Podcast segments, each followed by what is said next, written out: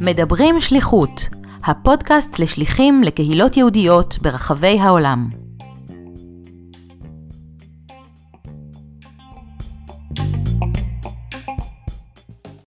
שלום למאזינים, כאן דוקטור אסי אהרונוב. בפודקאסט מדברים שליחות, אנו שמחים לראיין שליחות ושליחים ששימשו בקהילות יהודיות ברחבי העולם. באמצעות הראיונות אנו שומעים מהם על החוויות, האתגרים והפעילויות המיוחדות שיזמו. השליחים משתפים גם בטיפים חשובים על סמך ניסיונם. לא פחות חשוב לשמוע אילו מיומנויות הם רכשו בשליחות ופרספקטיבות חדשות עימן הם חוזרים ארצה. בחודשים האחרונים אנו גם מראיינים שליחים שפעלו או שעדיין פועלים בתקופת הקורונה. בראיונות אלו תוכלו לשמוע כיצד השליחים המציאו את עצמם מחדש. כמי שהיה מעורב בתחום השליחות מזוויות שונות, אני מקווה שגם אתם כמוני תמצאו עניין רב במה שיש לשליחים לספר. בפרק הנוכחי אנו שמחים לראיין את נטע פישלר. נטע שימשה כשליחה לקהילת עתיד ולתנועת הנוער נצר בברצלונה ספרד בשנת 2011-2012. מהרגע שהחליטה להתמיין לשליחות, מצאה את עצמה תוך פרק זמן קצר על מטוס לברצלונה. כשליחה הראשונה בקהילה, היא מתארת את ההתמודדות ואת הלמידה שלה, את צורכי הקהילה, כמו גם הלמידה של הקהילה את הציפיות ממנה. בין היתר היא מצאה את עצמה כגורם מתווך במתחים שהיו בין הקהילה לתנועה. היא מספרת על מאפייני הקהילה ועל מגוון הזהויות של חבריה, ועל חיבורים שיזמה בין הקהילה ליהודים וקהילות ממקומות נוספים, בכדי שירגישו שהם חלק ממשהו גדול יותר כהגדרתה. מניסיונה גם משליחות המילואים בפלורידה, היא משתפת בהבדלים שהיא זיהתה בין שליחות באירופה לארצות הברית. אודה אם תאזינו עד סוף הפרק, בו אני מעלה בקשה אישית. נטע שלום ותודה רבה שאת מצטרפת אלינו לפודקאסט מדברים שליחות. Uh, את היית שליחה בברצלונה, ספרד, לשנה, בין 2011 ל-2012, בשנת 2011-2012, uh, לשליחות קהילתית ותנועתית, uh, uh, כשליחת נצר לקהילה, לקהילה הרפורמית בברצלונה, דאז לפחות, ועוד מעט תפרטי. ואני אשמח אם קצת נתחיל ברקע על עצמך, מי את ואיך הגעת לשליחות הזאת. Hmm, בטח, אז קודם כל, איזה כיף להיות פה, ממש מרגש ומשמח. ובאמת הייתי שליחה תנועתית וקהילתית, שבהמשך נדבר על ככה מה זה טומן בחובו. והייתי בברצלונה, שזה ככה יעד באמת מאוד מאוד מיוחד. אמ, בקהילה רפורמית בשם עתיד, אה, וסליחת נצר, שזה נוער ציוני רפורמי. אה, ובאמת אה, טיפה ככה על, על למה בכלל יצאתי לשליחות, איך שמעתי על זה, מה, מה הייתה המוטיבציה. אז אני חושבת שזה איזשהו חלק מסיפור רחב יותר. כלומר, אימא שלי אה, עלתה מארגנטינה, מבואנוס איירס בגיל 18, אבא שלי הוא ככה נכד אה, למשפחה ממרוקו ומעיראק, אה, וזה אומר שבעצם כל הילדות שלי, אה, אה, היהדות שהייתה נוכחת בבית זה גם יהדות ליברלית מצד אחד, אימא שלי ככה גדלה בקהילה קונסרבטיבית, שהסבים שלי, ההורים שלה, היו בין המקימים שלה, וגם של בית ספר יהודי. אמ, אז זה מצד אחד, ומצד שני באמת היהדות אה, היותר מסורתית, נקרא לזה ככה, של אה, יהדות מרוקו, יהדות עיראק, אז היה לי איזשהו מגוון בבית. אמ, ככה מצד אחד אה, באמת קידוש בימי שישי עם גיטרה, ומצד שני סבא וסבתא ש, שככה ממש שומרי מסורת. Mm-hmm. אז זה תמיד אה, ככה היה מאוד מאוד נוכח, מה שהוביל גם את ההורים אה, לשלוח אותי לבית ספר טלי, שזה תגבור ללימודי יהדות, ואז גם בגיל בת מצווה אני בחרתי ככה לעלות לתורה, והאמת היא שמתוך התהליך הזה אני ממש זכיתי להכיר אדם שלימים היה מורה שלי בבית ספר, בתיכון, אה, אני ככה הכרתי אותו לפני, וידעתי שגם אם הוא מלמד פיזיקה גרעינית, אני במגמה שלו. תודה לאל שהוא לימד מחשבת ישראל. אז אני באמת הייתי במגמה הזו, וככה נפתח בפניי עוד עולם מדהים של פילוסופיה ותרבות יהודית, ו, ובאמת כל תרבות המחלוקת. וזהו, ואז יצאתי ככה גם למכינה קדם צבאית, המכינה ב- ביפו של תלם, התנועה ליהדות מתקדמת. והמדריכה שלי, ליאורה אזרחי המהממת, כשהיינו בצבא, היא ככה הייתה שולחת לנו מיילים עם כל מיני הזדמנויות עבודה ודברים, ואחד המיילים שהיא שלחה היה עם הכותרת של שליחות מטעם הסוכנות היהודית, אני זוכרת שפתחתי את זה, זה היה ממש חודש לפני השחרור, הייתי בטוחה שאני טסה לדרום אמריקה עם חברה, היינו ממש לפני uh, קניית כרטיס, mm-hmm. uh, ופתאום קראתי את זה ודיברתי איתה, והבנתי ש, שיש כאן הזדמנות מדהימה לחוויה uh, סופר משמעותית, uh, ועשיתי ככה את כל המיונים בזמן מאוד מאוד קצר, זה היה, אני מדברת על חודש יולי, uh, השתחררתי בסוף אוגוסט, ובאמצע ספטמבר כבר הייתי על המטוס בדרך לברצלונה. וואו. אז אה, זה ככה קצת על האיך. זאת אומרת, בסופו של דבר ההחלטה לצאת לשליחות התקבלה אה, בצורה די מהירה. סופר מהירה. לא, אני זוכרת ש, שהלכתי לליאורה, היא גרה אז אה, קרוב אליי, הלכתי אליה, אמרתי, אני אתייעץ, חשבתי לעשות כזה באמת פסיכומטרי ולטוס לדרום אמריקה. אמרתי לה, יש לי את שתי האלטרנטיבות, או באמת לעשות שליחות, או פסיכומטרי. אמר לי, נטע, איפה ההתלבטות?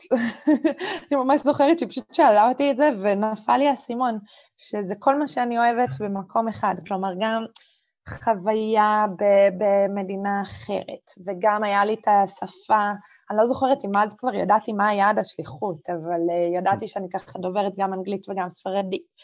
וגם העיסוק הזה בזהות יהודית פלורליסטית ובחברה ישראלית ובכלל בחינוך בלתי פורמלי, עם קצור, קפצתי על ההזדמנות, כן, זה היה מאוד מהר. אז את ממליצה למי שמתלבט בין uh, טיול הגדול לבין שליחות, כמובן uh, בוחר את האופציה השנייה. אני עשיתי גם וגם, פשוט 아, אוקיי. התחלתי משליחות ואז טיול. אוקיי, okay, אז, אה, אז בעצם לא היה לך יותר מדי זמן להתכונן ממש לשליחות הזאת. אה, אה, אני מניח שזה די טבעי ש, שהיעד הזה נבחר בגלל, בגלל השפה, בגלל הרקע שלך. Mm-hmm. אז מן הסתם היה לך גם קל להשתלב, את תוכלי לתאר את ה... אולי את השלבים קצת לפני, אם היה משהו משמעותי שאת יכולה לשתף, אבל בעיקר את השלבים אה, של אחרי ההגעה, אה, של אה, מה, מה פגשת כשהגעת לשם, האם זה טעם את הציפיות או את המחשבות שהיו לך לפני שהגעת לשם?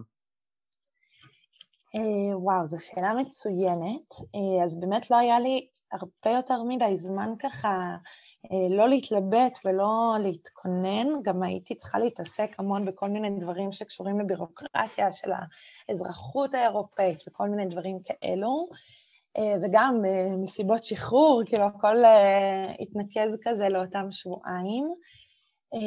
אני כן יכולה להגיד שקניתי לי, אני לא זוכרת אפילו אם קיבלתי או קניתי, אבל היה לי ספרון כזה של ברצלונה על כל התרבות וההיסטוריה ומה המצב היום, ואני זוכרת את עצמי בטיסה, בדרך לשם, זה בערך טיסה של חמש שעות, זה מה שעשיתי. פשוט קראתי וסיכמתי לעצמי את זה שהייתה שם אולימפיאדה, וזה שינה את פני העיר, ועל הקטלונים, וכלומר, הכנתי את עצמי קצת מבחינת ידע.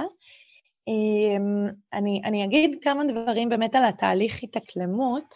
אה, דבר ראשון, אה, משהו קצת מצחיק, אני ככה רגילה לקום די מוקדם בבקרים, אה, לא מאוד מוקדם, אבל כזה שבע, שמונה אני כבר על הרגליים. באמת הגעתי לברצלונה, חיכתה לי דירה מאובזרת, מקסימה, קיבלו אותי באמת בצורה מאוד מאוד יפה, וככה יום אחרי זה אמרתי, אני אקום מוקדם, ואני אלך לסופר, אני אקנה כמה מצרכים. אז קמתי בשמונה, אני חושבת שכזה התארגנתי, בתשע כבר יצאתי, פתאום אני מבינה שהכל סגור. אני לא מבינה, מה זה יום חופש, אבל זה לא שבת, זה לא ראשון, למה הכל סגור? ואז סיפרתי על זה לחבר'ה מהקהילה, הם צחקו, הם אמרו לי, כן, אנחנו מתחילים את היום שלנו כאן בעשר, ובסביבות ארבע יש סיאסטה. אז אה, סתם, התרב... השוני התרבותי הזה הוא, הוא, הוא מאוד הצחיק אותי בהתחלה, כמובן שמהר מאוד התרגלתי לזה, זה מאוד נחמד. אמ, אז זה, אז זה ברמה אולי קצת ההומוריסטית, אבל אני, אני כן אגיד אמ, ברמה היותר עמוקה, שימי ראשון היו ימי חופש. אה, אני מאמינה שזה ככה לעוד שליחים, ואני, משהו שלא ציינתי בהתחלה זה שאני פתחתי תקן חדש. למעשה אני הייתי השליחה הראשונה בברצלונה, אה, ו- ולא היה עוד שליחים בספרד. כלומר, אני הייתי השליחה של הסוכנות היהודית בספרד באותה ספרד. שנה, mm-hmm. בכל ספרד. יכול להיות שהיה משהו של כזה, אולי משהו של בני עקיבא, אבל לא נראה לי, לפחות לא משהו שאני הכרתי. ובאותו יעד את היית הראשונה. הראשונה, הראשונה, ויש כאן, כאן בעצם סיטואציה מעניינת, כי מצד אחד אני לא יודעת מה זה אומר להיות שליחה, ומצד שני, הם לא יודעים מה זה אומר לקבל שליחה. אז יש כאן מפגש שהוא נורא נורא ראשוני ונורא חדש, אה, אז, אז זה חשוב ככה באמת אה, לזכור את זה. בהחלט, אז הייתי לא, באותם... לא, לא היו לך אה, בעצם, כן, גם שליחים אחרים, או אנשים שיכולת ככה, קולגות שהיית יכולה להתייעץ איתם, או, או, או מישהו שהיה לו היסטוריה שליחותית שהיה במקום, שהיה יכול לחנוך אותך באיזושהי צורה.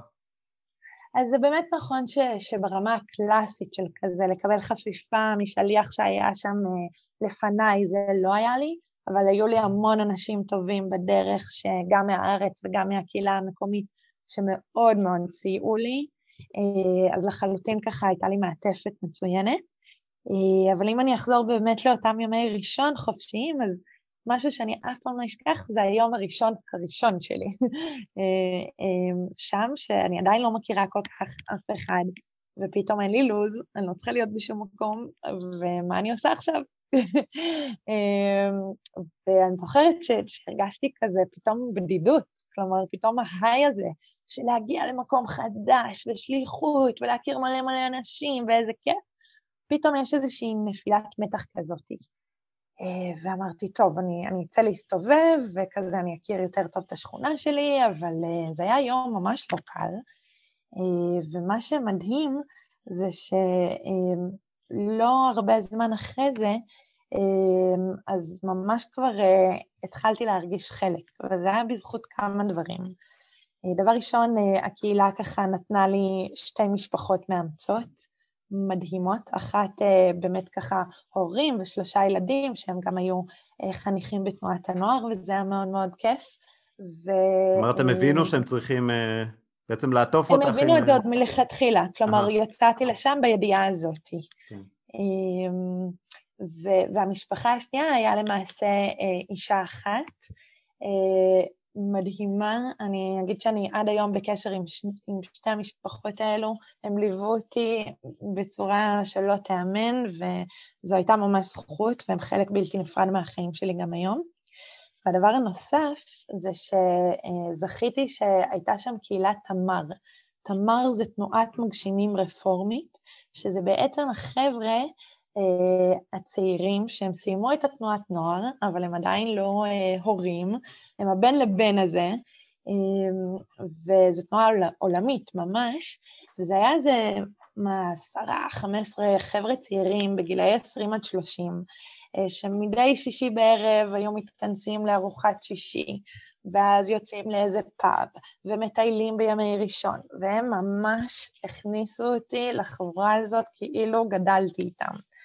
אה, וכל סוף שבוע היינו אוכלים ביחד והיינו מטיילים המון, ועוד חזרתי לבקר אותם אחר כך אה, לפני הטיול הגדול שלי, וגם אחרי זה עם הבן זוג שלי, וממש, שוב, גם איתם, לא עם כולם מטבע הדברים, אבל אה, עם חלק מהם אני בקשר מאוד מאוד קרוב, ואחת מהם אפילו הייתה בחתונה שלי, לשמחתי, אז אז אני חושבת ככה ש, שבאמת זה, ו, ואם אני אוסיף לזה כמובן את אה, מישהו שהוא גם משתייך לתמר, אבל הוא גם היה הסופרוויזור שלי, בחור צעיר ומוכשר שהוא ככה ניהל את הקהילה בזמנו, אה, אז כל זה פשוט אה, נתן לי תהליך התאקלמות, ששוב, היה לא פשוט, כי זה אף פעם לא פשוט להגיע למקום חדש, אבל היה ממש מדהים.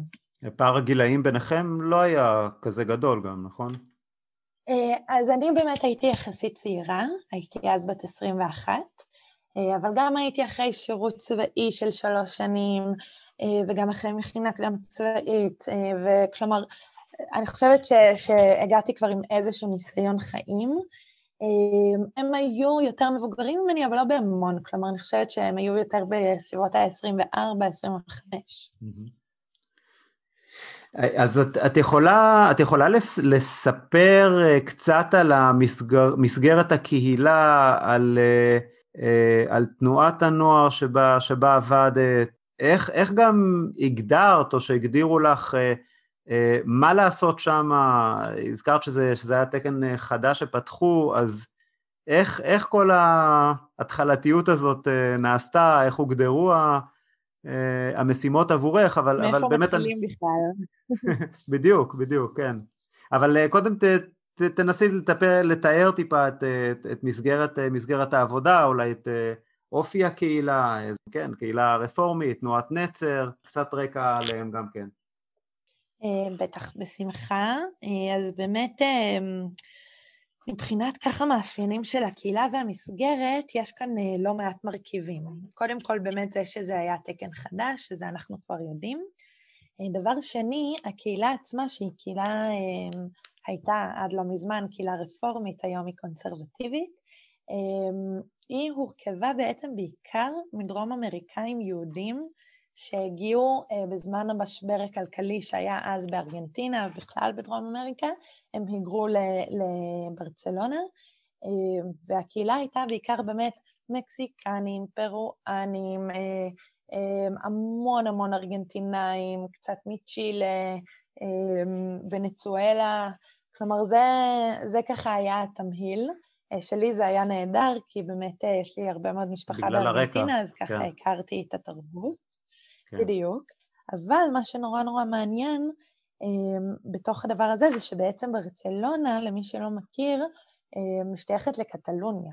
שקטלוניה זה איזשהו חבל ארץ בתוך uh, ספרד, שהם ממש uh, רוצים עצמאות. Uh, כלומר, יש להם שפה משלהם, שפה שבזמנו, בתקופת פרנקו, דוכאה, היה אסור להם לדבר בשפה הקטלונית. הם נחשבים ככה לחבל ארץ מאוד מאוד מוצלח, ולכן אה, הם גם משלמים את רוב המיסים של כל המדינה. כלומר, יש יחסים מורכבים. Mm-hmm. ולמה אני אומרת שזה ככה אה, מעניין? כי בעצם יש כאן, יש כאן שני דברים. אחד, שבעצם אם, אם בקהילות אחרות, למשל בצפון אמריקה, הסיפור הזהותי, מעבר כמובן למרכיבי זהות אישיים, הזהות היא בעיקר, כלומר, אני אמריקאית ויהודייה, או שאני קנדית ויהודייה, או ארגנטינאית ויהודייה, ופתאום פה אני ספרדייה, קטלונית, יהודייה. כלומר, יש פה איזשהו משולש שאני כל הזמן צריכה ככה לנוע בתוכו, ולבדוק אה, מה אני יותר, ו- ואיפה מתי, והאם אני לא ספרדייה בכלל ורק קטלונית יהודייה. כלומר, יש כאן איזושהי תסבוכת כזאת שהיא מולידה דברים מרתקים, אבל היא... היא מורכבת, זה פעם ו- אחת. ועוד עם הרקע מדרום אמריקה, מהמדינות שמהם הם הגיעו, אז זה בטח ב- אה, אפילו מוסיף בדיוק. עוד זהות. בדיוק, זה מה שאני בדיוק באה להגיד, שמצד אחד יש לנו את רוב הקהילה שהם חבר'ה ככה ארגנטינאים, אה, שוב, אמרנו דרום אמריקאים, ומצד שני יש לנו את הכמה חבר'ה האלה, הרי אה, כולנו מכירים את הסיפור על הנושאי ספרד, אז יש את, ה, את הכמה חבר'ה האלה שגדלו כנוצרים, כקטלונים, ופתאום איפשהו שם אה, בגילאי העשרה או בגילאים אפילו יותר מבוגרים, אה, מתחילים לשאול את סבתא שאלות, למה היא מדליקה נרות בימי שישי, או כל מיני מנהגים ככה שהיו להם קצת משונים, ובעצם מגלים שהם שושלת למשפחה יהודית, וחלקם ממש מחליטים להתגייר. וזה גם היה חלק מהסיפור של הקהילה שלנו, אז פתאום יש לנו כאן דרום אמריקאים, ויש לנו כאן קטלונים שהתגיירו, אה, וזה ככה מרכיבים שהם מאוד מיוחדים ומעניינים. אמ, אז זה, זה ברמת הקהילה. אה, מה, ש, מה שמוסיף אה, לעניין הזה, כאילו לא היה מספיק. זה בעיקר אגב ש... בקהילה הרפורמית שם, או, או בכלל בקהילה היהודית? זאת שאלה מצוינת. אמ, קודם כל, כל מה שאני אומרת נכון לזמנו, כלומר לשנת 2011-2012. כן. ממה שאני מכירה, אה, הרבה מהמתגיירים באמת החליטו להגיע לקהילה הרפורמית, כי זה איזשהו גיור שהוא קצת יותר נגיש אה, לעומת הגיור האורתודוקסי, נגיד את זה ככה. אה, כמובן שהיו גם חבר'ה שהחליטו להתגייר דרך הגיור האורתודוקסי, ואז הם השתייכו לקהילה נקראת קהילת הסיב, קהילה מקסימה, גם בברצלונה, שהיא יותר מסורתית אורתודוקסית.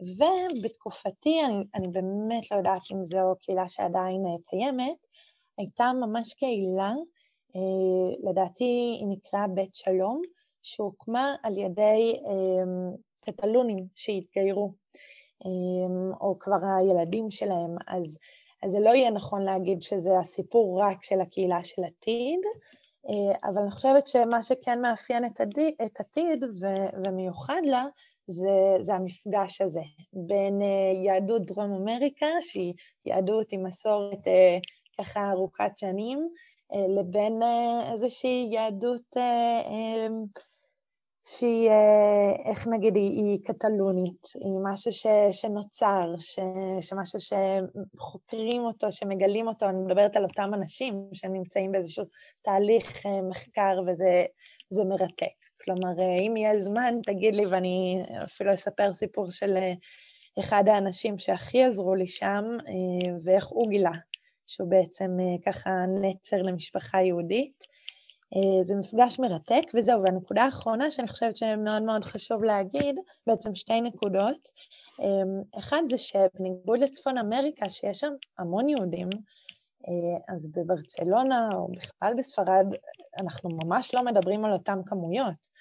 כלומר, אה, הסיפור הוא אה, בסביבות בין ה-2,000 ל-3,000 אה, בתוך ברצלונה, והסיבה שאין לי אפילו מספר מדויק זה גם כי לא כולם נרשמים בקהילות. אז אין כל כך דרך לעקוב אחרי זה, אבל זה כמה אלפים בודדים. ומה שקורה זה שאתה לא תמיד מרגיש חלק ממשהו גדול יותר. אתה הרבה פעמים מרגיש כאילו זה רק אתה יהודי בעולם נוצרי. אה, וזה אחד הדברים שצריך ממש לשים כמטרה. אה, איך אנחנו, ואנחנו נדבר על זה אולי קצת בהמשך, אבל אה, איך אנחנו רואים את עצמנו כחלק ממשפחה, מעם, ממשהו גדול יותר. ונקודה אחרונה וחשובה לפחות זה שהתחלת בזה שאמרת שאני באמת הייתי שליחה תנועתית וקהילתית, מה שאומר שהייתה ככה את הקהילה הרפורמית, את עתיד, ו... דמיינו את זה ככה כמו אה, הורים ו- ובת, הקהילה הייתה ההורים, והבת אה, זו תנועת הנוער הרפורמי, נצר, שמשתייכת לה. אה, עכשיו, כמו בכל יחסי ילדים-הורים, יש יחסים גם מקסימים, נהדרים, ויש גם ויכוחים ואי הסכמות, ו- ורצון לעצמאות, ו- רצון אה, לגונן, וזה מוסיף אה, ככה הרבה פלפל למשוואה. אה, אז זהו, זה ממש ככה על, ה, על המאפיינים. אז, אז נתת באמת uh, סקירה ממש מעניינת על, ה, על הקהילה ועל המאפיינים שלה, באמת. Uh, את, את תוכלי uh, לתאר את המקום uh, שלך, איפה, איך uh, ראו את, את, את המקום שלך, גם הקהילה, כשהם, uh, כשהם uh, ביקשו לקבל uh, uh, שליחה, איפה, אה, מה, מה, מה הם ציפו בעצם אה, ממך, איך הם ראו את המקום, את ההשתלבות שלך בתוך, אה, בתוך המארג שלהם? אמ, וואי, שאלות טובות. אמ, אז אני, אני חושבת שהציפייה שלהם הייתה אמ, שתגיע שליחה שהיא בעצם תהווה איזשהו חלק אינטגרלי מהקהילה ברמת הניהול. כלומר לא מנהלת הקהילה כמובן, אבל כן איזשהו חלק מצוות ניהולי, אה, זה אחד, ושתיים, אה, ש, שככה תלווה בצורה משמעותית ותוביל את תנועת הנוער, שחשוב לציין שתנועת הנוער אז אה, נוהלה על ידי שתי בנות מדהימות שהן בדיוק סיימו מה שנקרא שנת בארץ, מעין gap year, אה, הרבה תנועות נוער שולחות אה, אה, חבר'ה צעירים לשנה בישראל, שהם לומדים עברית, הם מתנדבים, הם ככה עושים המון המון דברים, מכירים לעומק יותר את החברה הישראלית, ואז הם חוזרים לקהילות בעולם ותופסים איזשהו מקום מנהיגותי. אז אני בעצם ליוויתי אותן, וככה ביחד היינו אחראיות על התנועת נוער ועל הצוות מדריכים. אז, אז אני חושבת שזו ככה הייתה באמת הציפייה של הקהילה. אמ, אני אגיד שאני אני באמת חושבת שבאיזשהו מקום ככה הצלחתי להתכנס לתוך הציפייה הזאתי. אה, אני זוכרת ש, שככה השלבים הראשונים שלי שם, דיברו איתנו על זה המון בקורס אה, הכנה לשליחות, עשיתי כזה קורס מזורז בגלל. אה, שהזמנים היו קצרים. אמ, ואם אני צריכה לתת איזשהו טיפ שבעיניי הוא מנצח לשליחים עתידיים או שליחים בהווה, זה כל הסיפור הזה של קודם כל להקשיב לצרכים. כלומר, לא למהר לבנות איזושהי תוכנית אה, חינוכית מהממת ואז ככה לאנוס את השטח כדי שהיא תתאים למציאות, אלא רגע להקשיב, להבין, להכיר, לראות מה הם רוצים, מה היה עד עכשיו, מה הם אוהבים וחושבים ששווה שיישמר, מה לדעתם טעון שיפור, ואז אפשר להיות הרבה הרבה יותר מדויקים.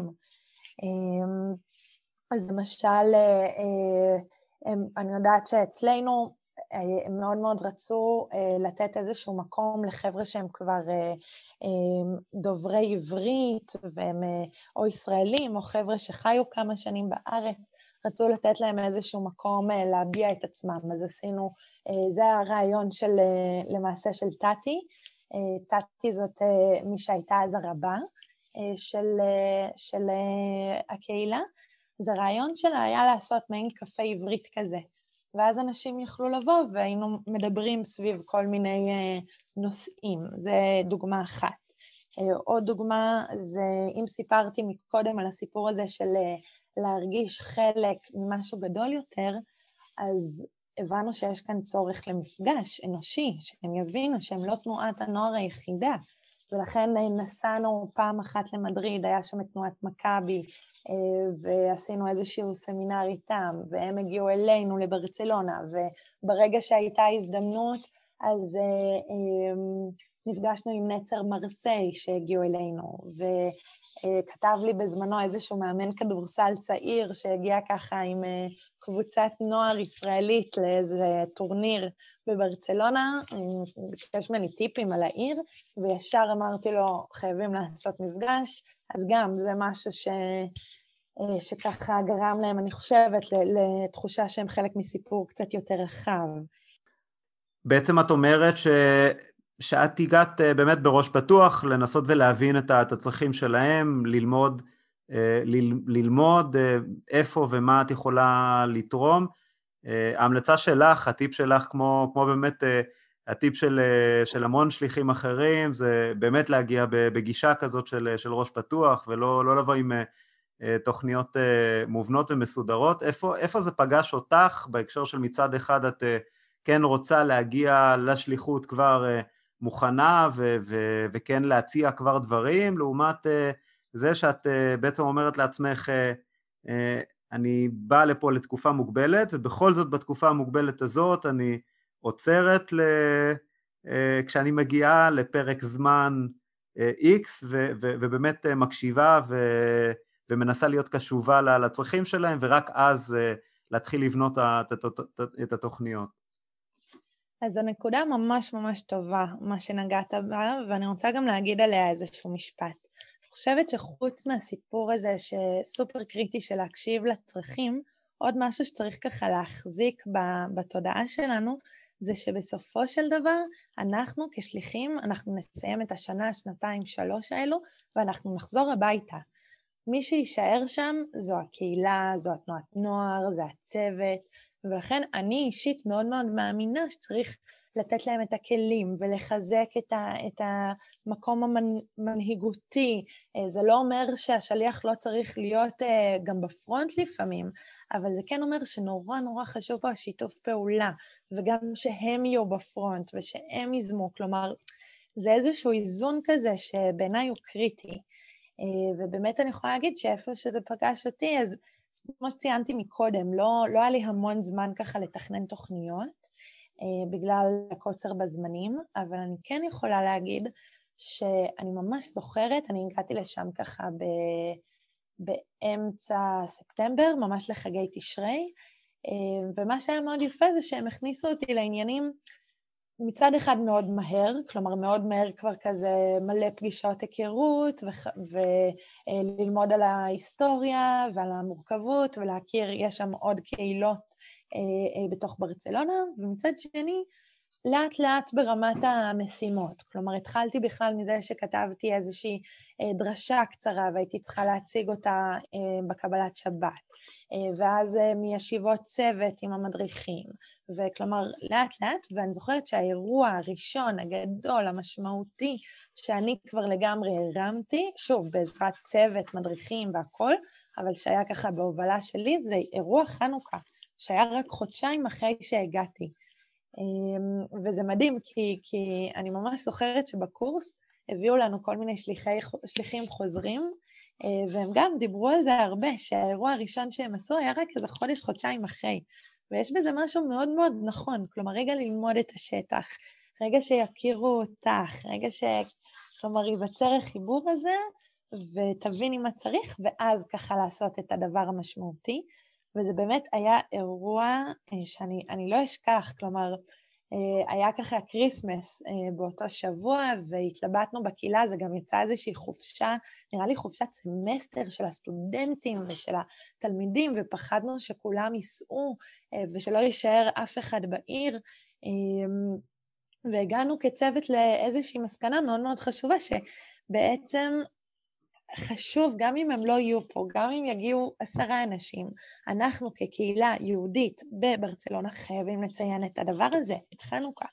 אז באמת אה, הרמתי ככה איזשהו אירוע, אה, הגיעו מאה איש, זה היה אה, בהובלה של צוות המדריכים שעשו עבודה מדהימה, וזה היה מקסים, כי זה התחיל, אני זוכרת, זה התחיל ככה, אני קיבלתי את כולם, הצגתי את עצמי באיזושהי רמה פורמלית יותר, אה, וערכנו איזשהו חידון, כמו אה, מי רוצה להיות מיליונר, על, אה, על חנוכה, וחילקנו אותם איך שהם נכנסו כבר לקבוצות, נתנו לכל אחד שנכנס במדבקות, זה מה שנקרא ערבבנו, היה, היו גם הורים, היו ילדים, היו צעירים, ממש ערבבנו את כל החבר'ה.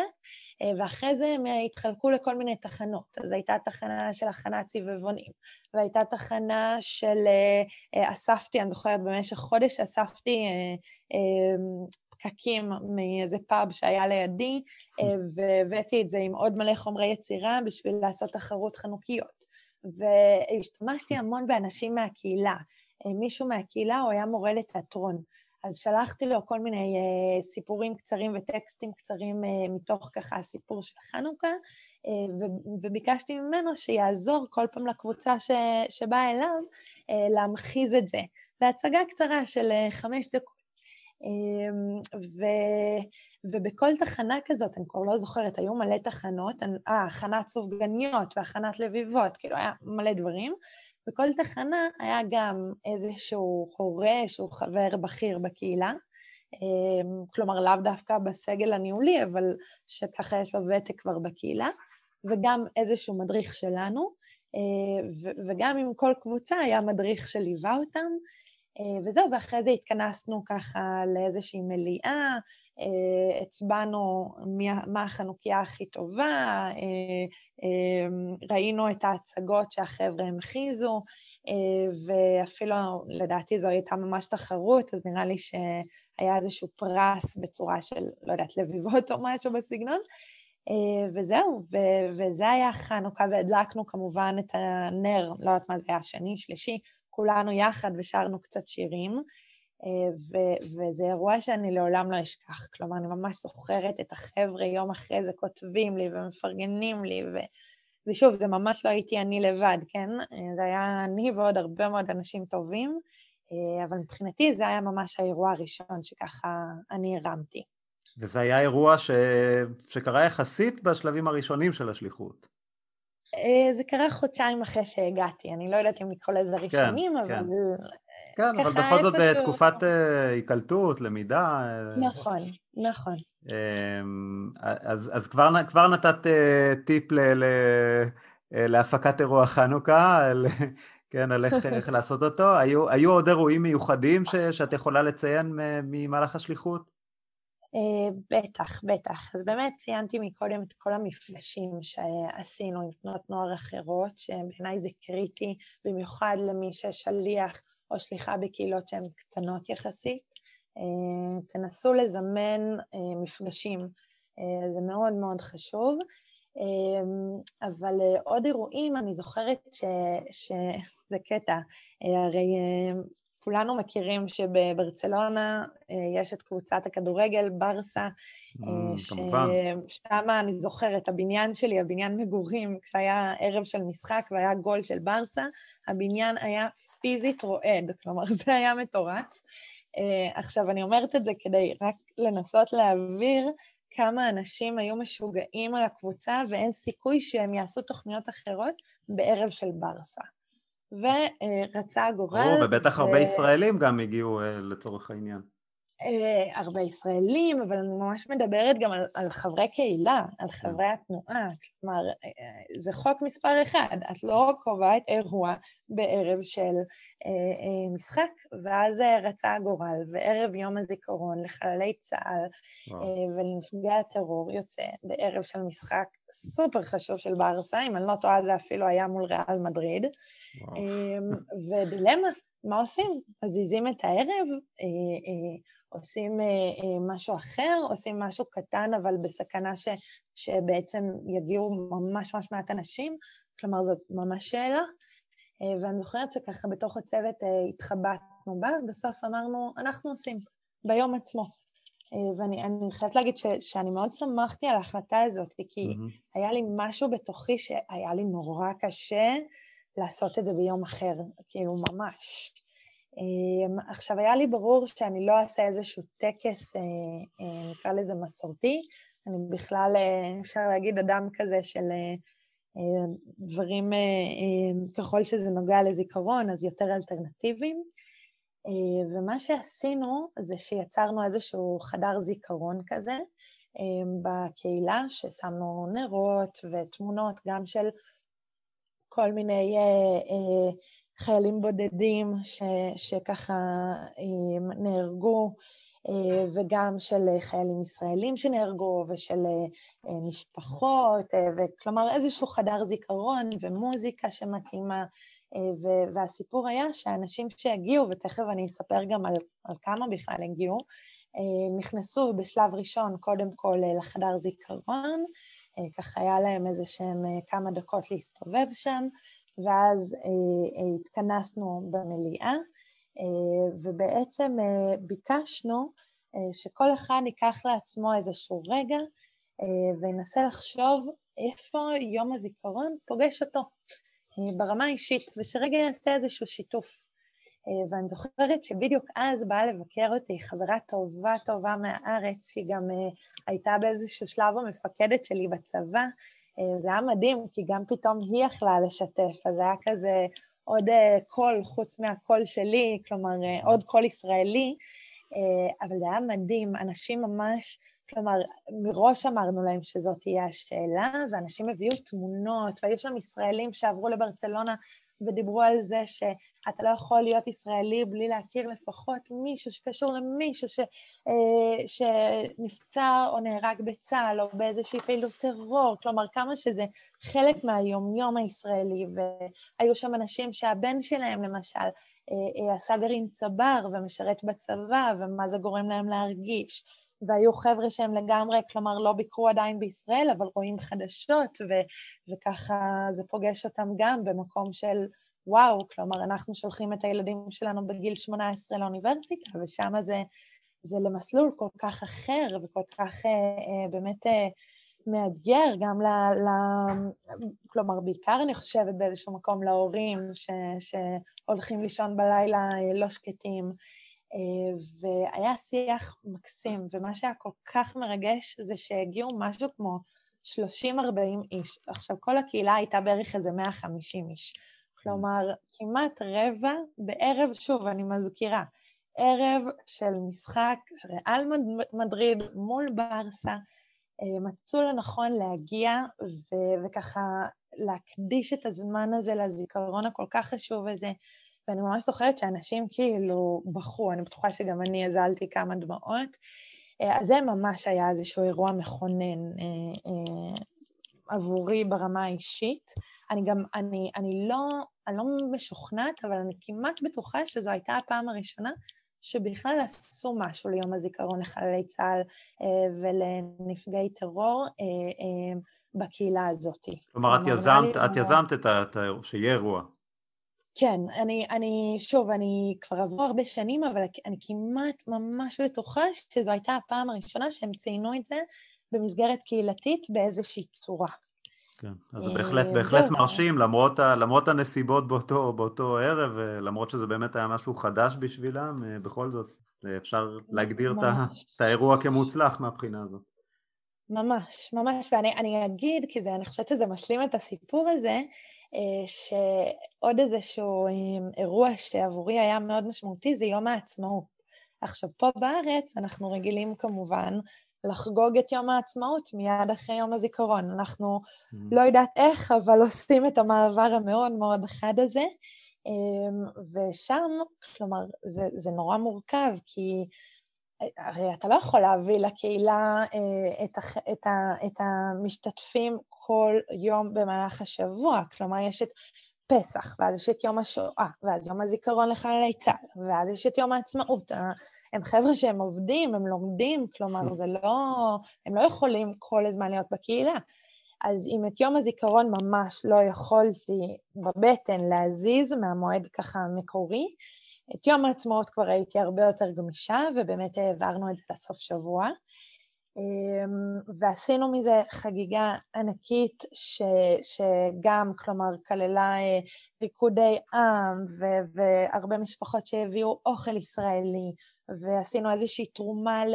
ל- אה, לחבר'ה שהם לא יכולים לצאת למחנות הקיץ אה, בגלל סיפור של כסף, אז כבר ככה התרמנו ובתמורה הבאנו מלא ממתקים מישראל למי שככה זכה, זה היה מעין הגרלה כזאת. והיה שיח של הורים על, אה, זה היה כזה פעילות אה, לילדים, לנוער ולמבוגרים, הכל בו זמנית, אה, ולהורים, וזה היה ממש מקסים. במקום כזה להיות רק סביב הילדים שלהם, אז אחרי ארוחת צהריים שהייתה של כולנו, ואפילו מישהו שהצטרף בדיוק לקהילה וניגן על סקסופון, ככה עשה הנעים את האווירה בנגינה, והיה מקסים. בכל מקרה, ההורים אה, עברו שיח מונחה אה, על ידי אה, חברי קהילה בכל מה שקשור לאיך אנחנו רוצים לעצב את החינוך היהודי-ציוני של הילדים שלנו. כלומר, אנחנו כבר באוטומט שולחים אותם לתנועת נוער, אנחנו באוטומט שולחים אותם לעלות לתורה, אבל מתי פעם אחרונה עצרנו ורגע ביררנו את זה? אז זו הייתה ממש הזדמנות מדהימה. והשיא של האירוע הזה היה שכמה חודשים לפני, אה, שליחה אחרת, לדעתי היא הייתה בארצות הברית, אני רק זוכרת שקראו לה רוני, אני אף פעם לא פגשתי אותה, היא יזמה פרויקט נורא נורא יפה, אה, שבעצם היא ביקשה מכל השליחים, מי שיכול, לצלם אה, כמה דקות של הקהילה, כשהם רוקדים ושרים לשיר פתאום קם אדם. אה, אז באמת עשינו את זה איפשהו שם נראה לי בינואר, ויום העצמאות היה ככה במאי, ואנחנו מתקרבים לגרנד פינאלה של יום העצמאות, ואנחנו מקרינים להם את הסרט, שהיה ערוך מדהים, ממש ראו כזה מטוס טס אה, ממדינה למדינה, מדרום אפריקה לצפון אמריקה, לדרום אה, אה, אה, אמריקה, לאוסטרליה, ופתאום הוא מגיע לברצלונה, והם רואים את עצמם. וזה היה כל כך מרגש, וזה חוזר לנקודה הזאת של להרגיש חלק ממשהו גדול יותר. פתאום אנחנו, הקהילה הקטנטונת הזאת בברצלונה, חלק מאיזה עם יהודי שנמצא בכל מקום ושר איזה שיר אה, אה, אחד אה, ומרגש. אז זהו. אז זה באמת באמת מעניין הנקודה הזאת שאת מדגישה כבר כמה פעמים לאורך הראיון, הניסיון ש, שעשית אה, לתת להם את התחושה שהם חלק ממשהו יותר גדול ובאמת להתמקד בחיבורים האלה אה, עם תנועות אחרות אה, ועם קבוצות יהודיות אחרות ועם קהילות אחרות ובאמת לתת להם את התחושה הזאת שהם לא, שהם לא לבד מבודדים, הקהילה הקטנה בברצלונה. לגמרי, אז, אז תיארת את, את אירועי השיא מבחינתך בשליחות, ו, וגם אני מניח שבזכות השפה ההתאקלמות שלך הייתה קלה, ו, וסיפרת קודם גם על, ה, על הסיוע הקהילתי להתאקלמות שלך, גם מבחינת המשפחות המאמצות וגם אה, וגם אה, מבחינת אה, תנועת תמר, יש איזה אתגרים מיוחדים שאת יכולה לציין, או תסכולים מיוחדים ש, ש, שחווית מבחינתך במהלך השליחות? וואי, בטח, וזה גם משהו שממש חשוב לי להגיד למי ש... אה, לפני היציאה לשליחות. בדרך כלל כששומעים אה, שהייתי שליחה, ובטח במקום ככה אקזוטי כמו אה, ברצלונה, אז, אז אומרים לי, יואו, זה כיף לך, איזה מדהים, ו- כן. וברור, זה, זה כל זה, זה, וזה מרגש, וזה מדהים, וזה נפלא, וזה גם מורכב, וזה גם בודד, וזה גם מאתגר, כלומר זה המון דברים, ו- וצריך להסתכל על זה ולבחור בזה ולדעת את זה. אז, אז חשוב לי להגיד את זה לפני שאני מתחילה באמת לפרט. אז כן, היו לא מעט אתגרים. אני חושבת שהאתגר אבל הכי הכי גדול היה מה שהתחלתי מקודם להגיד על, ה- על היחסים האלה בין הקהילה לבין תנועת הנוער. שבעצם יש כאן איזושהי איזה שהם יחסים ממש של הורים ובת, של תנועת נוער שמאוד מאוד רוצה להיות עצמאית, אה, שרוצה לקבל את ההחלטות אה, אה, שלה בצורה, כלומר, בהצבעה או מה שזה לא יהיה, אבל כל עוד זה במסגרת של התנועה ואין צורך לערב עכשיו את הוועד המנהל או, או דמויות אחרות מהקהילה. ומצד שני, קהילה שאומרת, אנחנו ההורים, אנחנו המשפחה, אנחנו הבית, פיזית, התנועה, כלומר הייתה עושה את הפעילויות שלה פיזית בבניין של הקהילה. כלומר זה מחייב יחסים. אמ, הרבה הורים של אה, מדריכים הם חברים בכלל בצוות המנהל של הקהילה, כלומר זה כל הזמן ביחד כזה. Mm-hmm. והקהילה מאוד רוצה לגונן ומאוד רוצה להיות שם, ויש לה גם את האני מאמין שלה. אה, ואני שליחה של, של שניהם, ואני כל הזמן אה, בין לבין. נמצאת בתוך המתח הזה, בדיוק. נמצאת בתוך המתח הזה שאני צריכה להיות לויאלית לשניהם, אה, ואני צריכה לתווך את השיח הזה. אני, אני ממש הגורם המתווך, וזה לא מקום שפשוט להיות בו. כלומר, אני יכולה להבין למה שמו אותי בו, כי אני איזשהו, איזושהי דמות ניטרלית כזאתי, שבאה מישראל והכול, אבל זה לא מקום שהוא פשוט. אה, הייתי הרבה כלומר, פעמים... יכול להיות שזה באמת אחד מהמטרות שלהם ב, ב, ב, ב, ברצון שיהיה שליח, ש, ש, שככה יבוא בתור גורם אה, חיצוני ו, וינסה אה, למצוא את האיזון הזה ש, שבין שני הארגונים, נכון? לגמרי. לגמרי, לגמרי, לגמרי. ואני יכולה לתת דוגמאות, ככה איזושהי דוגמה שהיא די... אפשר לקרוא לה באיזשהו מקום אפילו טכנית, אבל uh, היא, היא ממש לא נחוותה כטכנית. Uh, אבל uh, בעצם uh, עתיד הקהילה uh, הייתה קהילה צמחונית. Uh, אני חושבת שזה משהו שיזמה טאטי, מי שכמו שאמרתי הייתה רבה שם, ואז לא היה צריך את כל הבלגן הזה, הרי כולנו יודעים שאחד מאבות המזון בברצלונה זה חמון, בעצם חזיר. אה, זה נמצא שם בכל מקום, ברמת הרוטב לסלט.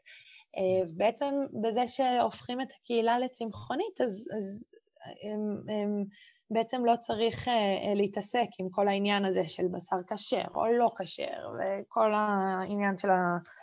של הכשרות, זה, זה מפשט את הדברים. אמ, אבל רגע, יש לנו את תנועת הנוער, שבתנועת הנוער אה, יש מסורת ארוכת שנים, שאוכלים בשר, ובטח שאוכלים חמון, אה, ו- וזה מה שעושים במחנות קיץ, אה, בפעילויות, זה ממש חלק כאילו, חלק עיקרי אפילו, לא, לא מהתנועה, אבל כן משהו ש- שעושים. ומתוך איזושהי תפיסה של המדריכים ושל החניכים, ש- שהיא תפיסה שגם אפשר, אפשר כלומר להבין אותה, שהם אומרים, רגע, אבל בבית אנחנו אוכלים חזיר, למה שלא נאכל את זה בתנועה?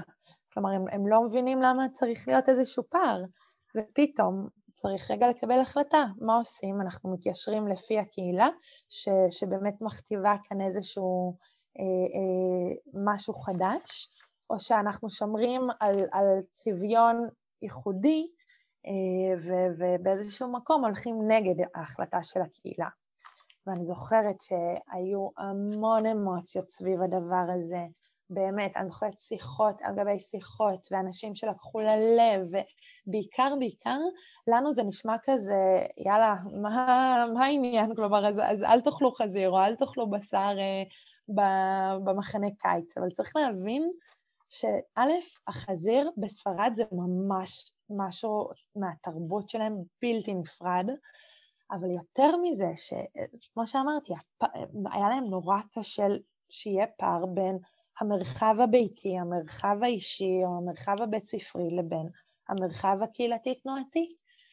אמ, וזהו, ואני, אני, שוב, אני מקווה ש, שזיכרוני לא מטעה אותי, אבל אני חושבת שבסוף החלטנו על איזושהי דרך אמצע, ולמעשה הוצאנו את, ה, את החזיר ואת פירות הים ואת הדברים, נגיד הלא כשרים, אה, מהתפריט של התנועה, אה, אבל כן, כן השארנו את, ה, את הבשר, כלומר זה לא הפך להיות צמחוני, אבל כן, כלומר אמרנו שאנחנו נעשה הפרדת שעות, וכלומר ככה שבאמת הארוחות יהיו כשרות. אני לא אשכח, סתם אנקדוטה מצחיקה, הרי כמו שאמרתי, זה היה מלווה בהמון אמוציות והמון אה, אה, שיחות, ואז הגענו סוף סוף למחנה קיץ, אה, שעבדנו ועמלנו עליו, ובאמת עשינו גם סיור במטבח והכל, ואני ממש זוכרת על הערב הראשון, אחד המדריכים רץ אליי בהיסטריה, ואומר לי, נטע, נטע, את לא מאמינה, במבטא ככה ספרדי כבד כמובן. אני אומרת לו, מה, מה קרה? כבר הייתי בטוחה שאיזה ילד נחנק או משהו. אה, נלחצתי, אומר לי, את לא מבינה, הם הגישו פרמזן עם הבולונז, והחבר'ה שמו את זה. וכאילו, אתה יודע, אחרי כל השיחות וכל זה, הם הביאו פרמזן, אבל הסברנו להם. הכל נפל, ירד לטמיון. זהו, זה היה נורא מצחיק. ואז נשאלת השאלה, אז רגע, מה אנחנו עושים עכשיו? אנחנו מעלים ממים? אנחנו לא אוכלים את האוכל? אנחנו אוכלים את האוכל אבל עושים שיחה?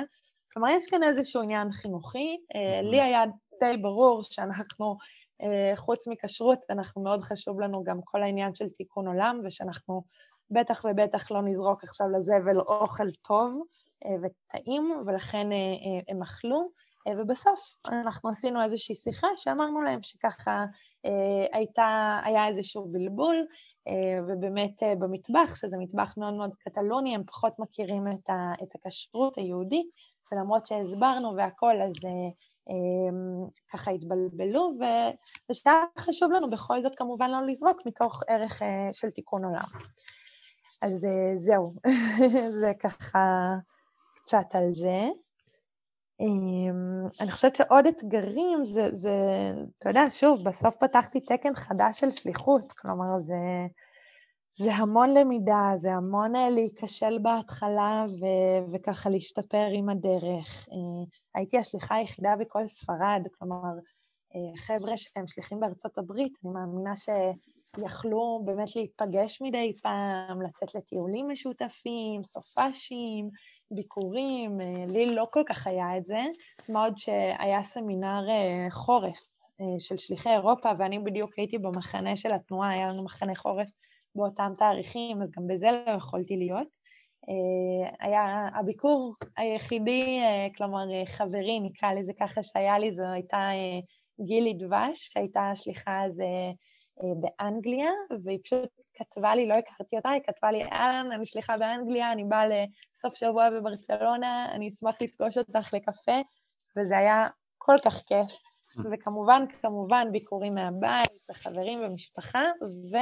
אמ, משה לוי, שהיה בעצם אה, אה, הרכז שהיה אחראי עליי מהארץ, אה, והיה מדהים, היה ממש, באמת, אני ככה לא יודעת איך הייתי עושה את השליחות הזו בלעדיו, אז הוא גם כמובן בא לבקר אותי, וזה היה ממש משמעותי. אז את היית שנה ב- ב- ביעד בברצלונה, את, יצא לך גם להיות בשליחות מילואים בפלורידה בארצות הברית, ולחוות, אה, לא יודע אם טעימה, זה יותר מאשר טעימה, כן, של, של חודשיים שם בארצות הברית, אבל בכל זאת נתן לך איזושהי פרספקטיבה להשוואה בין, בין אה, שליחות אירופה בספרד לבין, לבין ארצות הברית. את יכולה קצת לתאר את ההבדלים ש, שאת ראית בין החוויות האלה? אמ, בטח, בטח. באמת יצאתי, זה היה לפני שנתיים, בדיוק חזרנו ככה לא מזמן בן הזוג שלי, נועם, ואני מטיול ארוך אה, בניו זילנד ואוסטרליה, חזרנו לארץ, אני ככה אה, סיימתי את הנוכחות חובה שלי בתואר השני, אה, נשארו לי רק איזה שתי עבודות, ואז הגיעה הצעה לצאת לשליחות אה, מילואים לחודשיים בפורט מיירס, עיירה קטנה בפלורידה, אה, ואמרתי, יאללה, זאת ממש ההזדמנות. אה, ככה גם נועם אה, יכל להצטרף אליי לחצי מהנסיעה, אז אה, היה ממש כיף. והגעתי לקהילה מאוד מאוד מאוד מבוגרת. אני לא יודעת כמה המאזינים שלנו מכירים, אבל פורט מיירס ובכלל פלורידה זה ככה איזשהו יעד שהרבה מבוגרים יהודים מגיעים אליו לחופש. בעצם זו עיר ש... ש... נמצאים בה הרבה אנשים בקיץ, אה, ובחורף הם חוזרים, או הפוך, בחורף שלהם, סליחה, הם מגיעים לפורט מיירס, כי שם כן. חם, ובקיץ הם חוזרים אה, לבתים שלהם. אז זה היה בדיוק חורף, אה, אז זה היה ככה, אני והרבה מאוד אנשים מקסימים ומעל גיל 50. בכל מקרה, הגעתי לקהילה קונסרבטיבית, בית כנסת יחסית קטן בפורט מיירס, וזה היה מאוד מאוד שונה. כלומר, זו פתאום קהילה שמורכבת מאמריקאים, יהודים, שנולדו בארצות הברית, וההורים שלהם והסבים שלהם אה, גדלו בארצות הברית, וככה רגילים להיות חלק מאיזושהי קהילה יהודית מאוד מאוד גדולה, כי אה, באמת יש המון יהודים בארצות הברית, וזו חוויה אחרת לגמרי, האתגרים הם שונים בתכלית. אמ, ובאמת שמה אני חושבת ש, שהמוקד המרכזי שלי, זה היה מצחיק, כי מראש הביאו אותי בשביל איזושהי תוכנית לנוער, אמ, ועשיתי אותה והם היו מקסימים, אבל מצאתי את עצמי בעיקר עובדת עם האוכלוסייה המבוגרת, כי בסוף הם הלב ליבה של הקהילה. אז הייתי עושה להם אה, בימי ככה שני, הם היו פנסיונרים כולם, אז לא הייתה בעיה, היה אפשר להיפגש מתי שרוצים.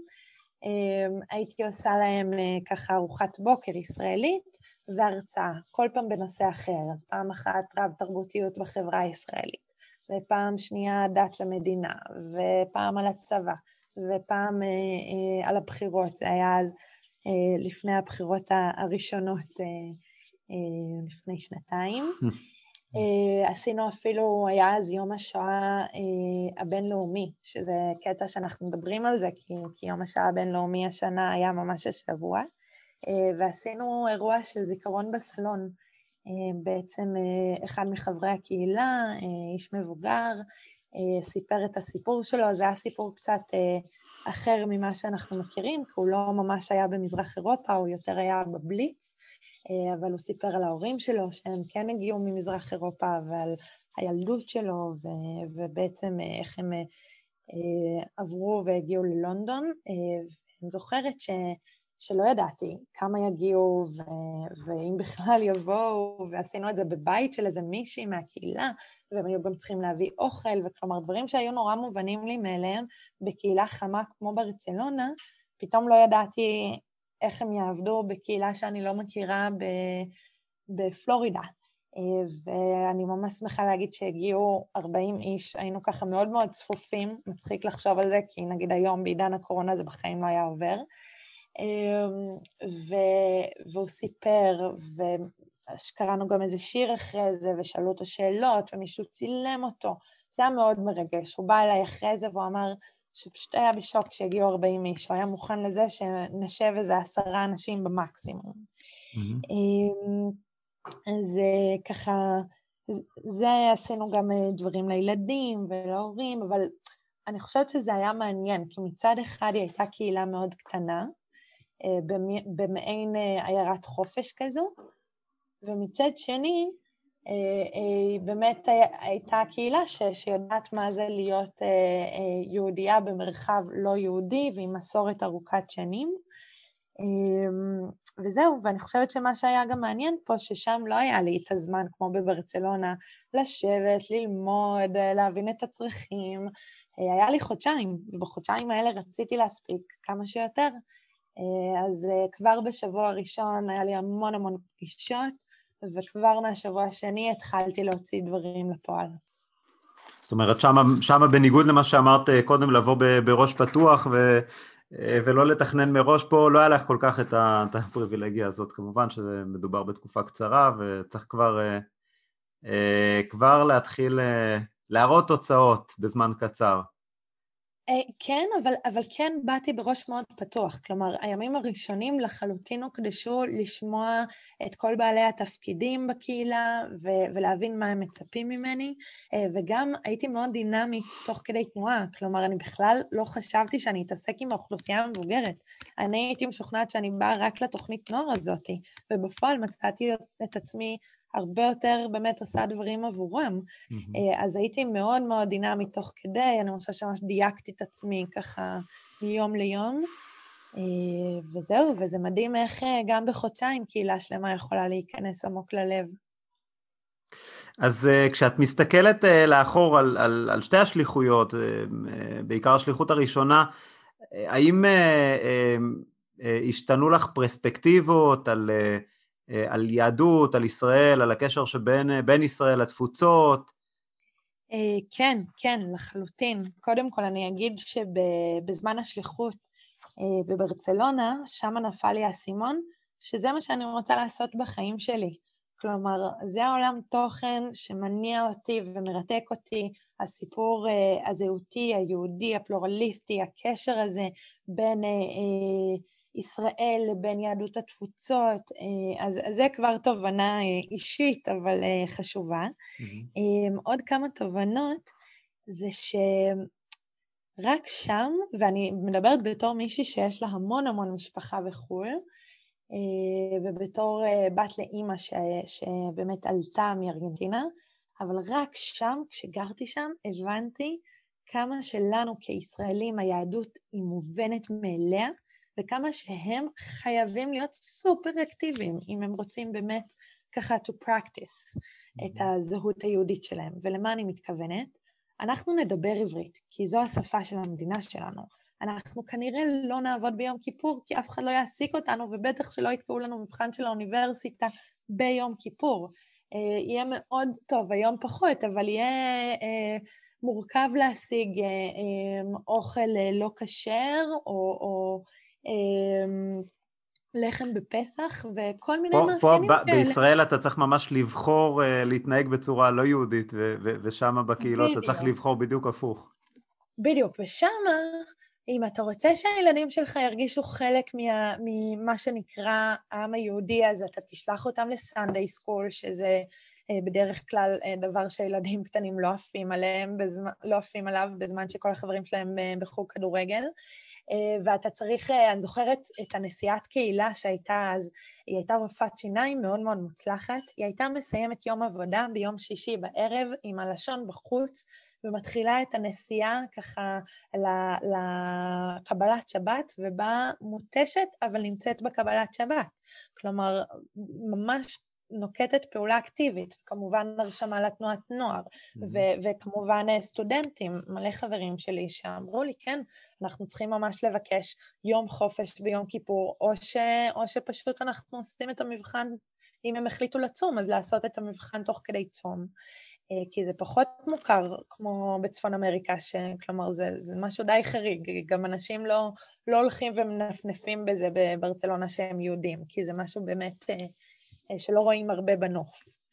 אה, אז, אז, אז זה תובנה אחת, שבאמת האקטיביות הזאת שיש להם, שזה דבר מדהים, כי הם ממש לוקחים אחריות על הזהות היהודית שלהם, וזה מאוד מרגש. אז זה פעם אחת. פעם שנייה, זה החשיבות שהקשר הזה יהיה הדדי. ולמה אני מתכוונת? אה, זה לא רק שהשליחים בעיניי מגיעים לתפוצות וככה מלמדים על ישראל ו... ומייצגים את ישראל, כלומר זה, זה גם, וזה מאוד מאוד חשוב, אבל זה דו צדדי. כלומר, גם לנו כשליחים ובכלל לנו כישראלים, יש לנו המון המון מה ללמוד מיהדות התפוצות, בין אם זה שלמשל בצפון אמריקה אה, אה, רוב אה, היהדות משתייכת לזרמים הליברליים, אז זה ללמוד פתאום עוד זרמים ביהדות שהם קיימים, והם קיימים גם בארץ, אמנם במספרים הרבה יותר קטנים. וללמוד איך הם לוקחים את, האחריות הזאת על הזהות שלהם, מה שדיברנו מקודם.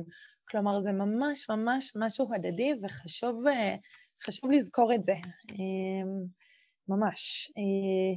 ו- וכמובן, זה משהו שכן היה לי כל הזמן, אבל זה חיזק לי, וזה משהו שלימים למדתי שיש לו ממש שם אקדמאי, עמיות יהודית. כלומר, התחושה הזאת שבסוף כולנו חלק מאותו העם. אה, אז זה, זה ככה התובנות הגדולות שלי מהשליחות. כן. אה, ולסיום אני אשאל אותך, מי מבחינתך אה, נחשב לשליח מצליח? Hmm. אני חושבת ש... שטוב, באמת דיברנו על הסיפור הזה, ששליחה מוצלחת זאת מישהי ש... שקודם כל באה ויודעת להקשיב ו- ומכירה בחשיבות של אה, איתור הצרכים. זה, זה מאוד מאוד חשוב. אה, אחרי זה זו שליחה שכמו שאמרתי, זוכרת שבסוף, בסוף השנה, שנתיים, שלוש, היא תחזור הביתה. ולכן מאוד מאוד חשוב להכשיר שם את המקומיים ו- ולתת להם את הכלים מתוך אה, הערך המוסף ש- שאנחנו כשליחים יודעים להביא. אה, כמובן שגם להם יש המון כלים להביא לנו. אה, אני חושבת שעוד אה, משהו בלתי נפרד זה כל הסיפור הזה של תקשורת בין אישית. לי זה מעבר לזה שזה היה לי כיף ברמה האישית, זה, זה היה לי ממש הצלה. כלומר, שהיה לי חברות בלי קשר לקהילה, חברות גם מתוך הקהילה וגם מקהילות אחרות בברצלונה, כלומר מהקהילה האורתודוקסית והכול, שהיינו סתם נפגשות לקפה, הולכות להתאמן ביחד בחדר כושר, או אני זוכרת שעשיתי עם החבר'ה את המרוץ, אה, אה, היה איזה מרוץ גדול כזה בברצלונה, כלומר, התקשורת הזאת היא מאוד מאוד חשובה, היא תורמת לתחושת שייכות. אה, ועוד משהו שאני ממש ממש ממליצה, זה להקדיש זמן ללמוד את התרבות המקומית, על האתגרים וההזדמנויות שלה. אני חושבת שהסיפור אה, של קטלוניה ומערכת היחסים עם ספרד, ו- ואיך זה פוגש אה, את היהודים שם בזהות שלהם, אה, האם הם רוצים עצמאות או לא רוצים עצמאות, איפה זה במשולש זהויות, אה, אה, שוב, יהודי, קטלוני, ספרדי שלהם, ארגנטינאי, אתה, אתה יודע, יש גם את אלה שהגיעו מדרום אמריקה, mm-hmm. אה, זה ממש עוזר אה, אה, לדייק את, ה- את הדברים, לדייק את ה... את הפעילויות, את mm-hmm. התכנים, להבין את השיח. כן. אה, ורק אה, באמת טיפ אה, ממש קטן ואחרון, זה, אני ממש ממליצה למי שיוצא לשליחות או מי שנמצא כבר בשטח, תמצאו לכם איזשהו חוג או איזושהי בריכת שחייה או מה שזה לא יהיה שאתם אוהבים לעשות ותעשו את זה. אחת לשבוע. אני זוכרת שאני רקדתי בזמנו ונרשמתי לאיזשהו סטודיו אה, קרוב לבית, וזה ממש היה המרחב שלי, בו לא הייתי צריכה להיות השליחה מישראל, בו יכולתי להיות אני, וזה גם תורם ממש לתחושת שייכות לא רק לקהילה, אלא בכלל לברצלונה, לעיר. אה, אז זה ממש אה, טיפ אופרטיבי, מה שנקרא. מעולה, טיפ חשוב בהחלט, ונראה לי ש, שסיכמת לנו בדברים האחרונים את האני מאמין שלך בתור שליחה, אז uh, נטע, ממש הכנסת אותנו uh, קצת לפחות לתוך העולם המרתק של השליחות uh, בברצלונה, ואני מאוד מאוד מודה לך על השיתוף uh, ועל סיפור הדברים, אז תודה רבה. תודה רבה רבה לך על ההזדמנות ולכל מי שמקשיב. בהחלט, תודה.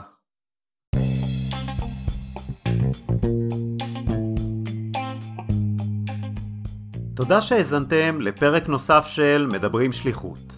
אני מקווה שנהנית מהרעיון עם נטע פישלר. האם האזנתם לרעיון הקודם שקיימנו עם אור שקד? אור שיתף מחוויות שליחותו לווירג'יניה, ארצות הברית. לרעיון הזה ולרעיונות שקיימנו עם שליחים נוספים, אני מזמין אתכם להאזין דרך אתר הפודקאסט מדברים שליחות, או באמצעות אפליקציות הפודקאסטים המרכזיות. תוכלו ללחוץ על מעקב כך שתקבלו עדכון על כל פרק חדש שיוצא. וכעת לבקשה האישית שציינתי בתחילת הפרק. הפודקאסט מדברים שליחות צמח על בסיס של יוזמה אישית ומתוך רצון לסייע לעולם השליחות במתן הבמה לעבודתם המשמעותית והחשובה של השליחים. עד היום הועלו מעל 60 פרקים של ראיונות גדושים בתוכן עשיר על סמך מה שמספרים השליחים בעצמם. העלאת הפודקאסט באופן קבוע דורשת משאבים רבים. כדי להמשיך ולהרחיב את המיזם החשוב הזה, אני פונה למאזינים שמעוניינים לסייע בהפקת הפודקאסט ובהרחבתו לאפיקים נוספים. בנוסף לכך, אשמח לחיבורים מול גופים וארגונים שיוכלו לתמוך בפודקאסט או על מתן המלצות לגורמים כאלו. לפניות אליי בנושא זה או בכל נושא אחר הקשור לפודקאסט, תוכלו ליצור קשר באמצעות המייל מדברים שליחות כרוכית gmail.com או באמצעות צור קשר באתר הפודקאסט מדברים שליחות.com. כמובן אם נהניתם מהפרק או מפרקים אחרים, המחמאה הגדולה ביותר עבורנו תהיה שתשתפו אחרים ותיעדו אותם על הפודקאסט. תודה ולהשתמע בפרק הבא. thank you